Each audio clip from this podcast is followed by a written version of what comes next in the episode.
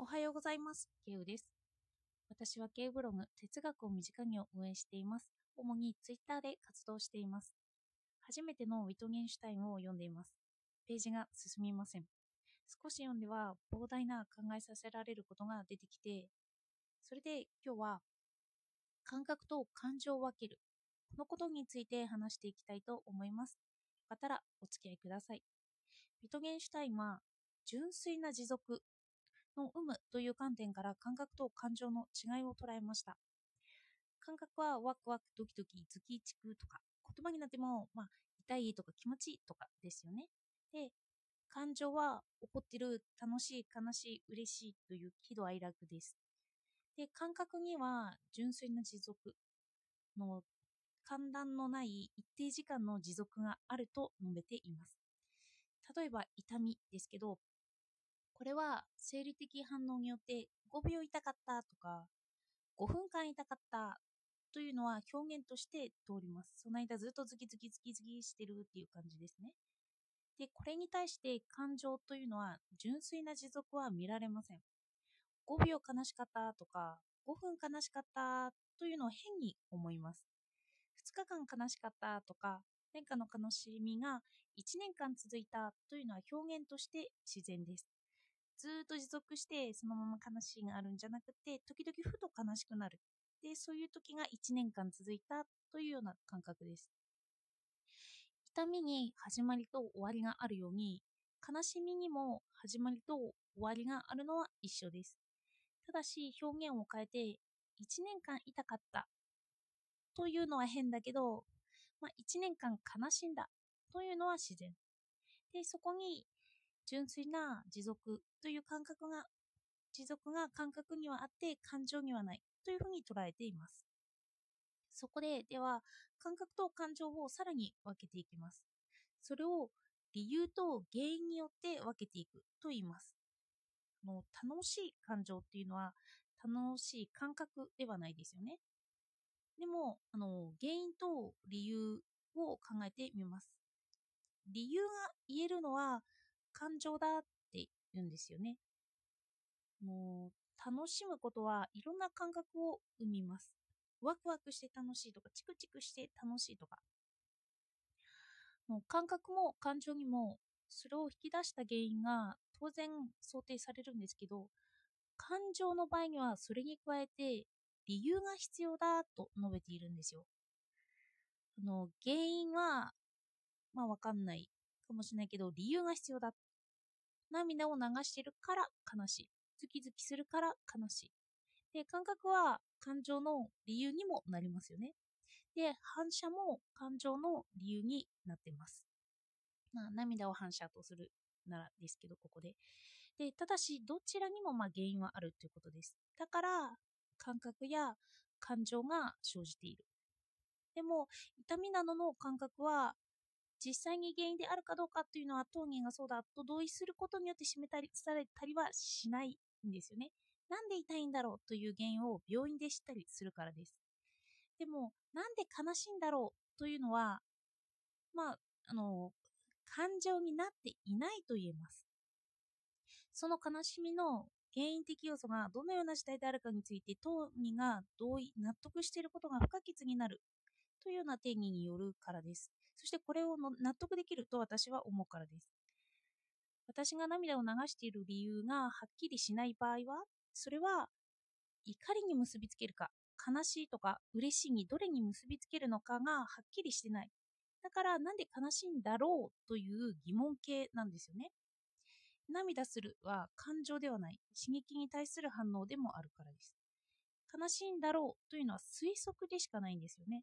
その悲しいだろうというのは感覚から引き起こされること。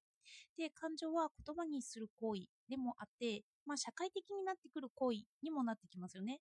私のぐるぐるっていうそういう言葉になってない感情がその喜怒哀楽という表現にされるというような感じですよね。言葉になってない感情ということ自体がまたちょっと議論する必要はあるかもしれません。さらに言えば自分の心はそもそも知っていると知らないという知識の概念が通常適用される事柄ではないというふうに言って知ってる知らないというふうにも分けています感情というのは言葉にされた時点で自分から切り離されるんですよね。客観的に喜怒哀楽があるというような。知っているというのは自分の心ではなく他者の心について言われている事柄とも言っています。少し感情と感覚についての理解を深めてみました。そこで思ったことなんですけど、これはちょっと私の独自の論になってきます。私は思考感覚という言葉をマルクス・ガブリエルさんが作った言葉として知っていて、それがずっと頭にあったんですよ。私は思考感覚のがあるのではないかと疑ってきたけれど、思考は純粋に持続する場合としない場合がありますよね。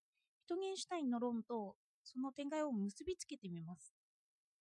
5秒間考えていたというのは通じますよね。かつ、1年間考えていたというのも通じる。その場合、やはり思考を2つに分けるべきなんじゃないんだろうかなと思ったんですよ。思考感覚がまずあるものとするならば、この5分間考えていたと語ることができる思考。例えば収束的思考のようなあのコンピューターのような思考。そういうものが思考感覚かなと。そして自分の頭にある法則概念などを駆使して、まあ、あその場合はそその場で問題解決を図ろうとする考え方ですよね。でも、1年間考えていたと語ることができる思考もありますよね。例えば、拡散的思考のようなひらめき、考えが思いつくという行為が起こる元になる考え方です。この場合、私はある問いをずっと持ち続けているんですよね。そして、断るごとにその考えが私の経験や新しく手に入れた材料なんかとともにやってきて、で、ひらめいたりする。で、ひらめくには、その元になっている問いが私の中に継続してないと結びついてないんですよね。だから、この用語は他の人の用語だし、まあ、収束的とか、あの拡散的ですよね。私はその用語の意図がわからないから、まあ、造語を作り出してみます。思考感覚と思考感情ですね。で、思考感覚の場合、前者は5分間継続するとか、言えるんですけど、で、後者の思考感情の場合は、1年間その問いがある状態とか、もしくは気がつかないくらいずっとその問いがある状態を思考感情としたらどうだろうと。痛み的に思考を捉えたりするんですよ。5分間痛かった。で、悲しみ的に思考を捉える。1年間その考えがあり、何かひらめくためにそのことと結びつけて考えていた。で、当義が問いを認識している。その考えている状態にあることを自覚している。だから私はずっとそのことについて考えを巡らせてきたということが分かっている状態。それが思考感情かなと。で、思考感覚も人からひどい一言が言われた。そう言われた場合に10分間いたんだ。息苦しかった。というのは納得できますよね。で、思考感情も人からひどく一言が言われた。で、1年間苦しんだ。というのも納得できます。で、1年間苦しんだというのは、時々その言葉を思い出しては苦しんでいたというようなことですよね。で、その1年間持続した原因も理由付けも、そのひどいこと、一言を言われたということから言えます。で、私は何で考えているんだろうという理由が明確でない場合、でも考えている。で、その時は思考感覚。で、理由が明確になっていて、問いが明確になっている。私はその問いについて1年間考えてきたという場合、思考感情。で、元からどうして理性と感情が分けられたのか。無意識と意識が分けられたっていうのは分かるんですけど、その意識には痛みとかズキズキワクワクという感覚が含まれていますよね。無意識が感情なのではなくて、感情も意識である。かつ、感情も理性も意識してないのに無意識の部分がある。近年、考えだけに焦点を与えるのはおかしいと言われてますよね。の体でも考えていると。で、脳だけ特別扱いすることが変になってきたのは AI の誕生かもしれないんですよね。で、比較するそれ自体がおかしいんだとよく哲学では言われています。では人間にあるのは何かって言ったら感情とか言いますよね。じゃあ考えも感情にしちゃえばいいんじゃないかっていう。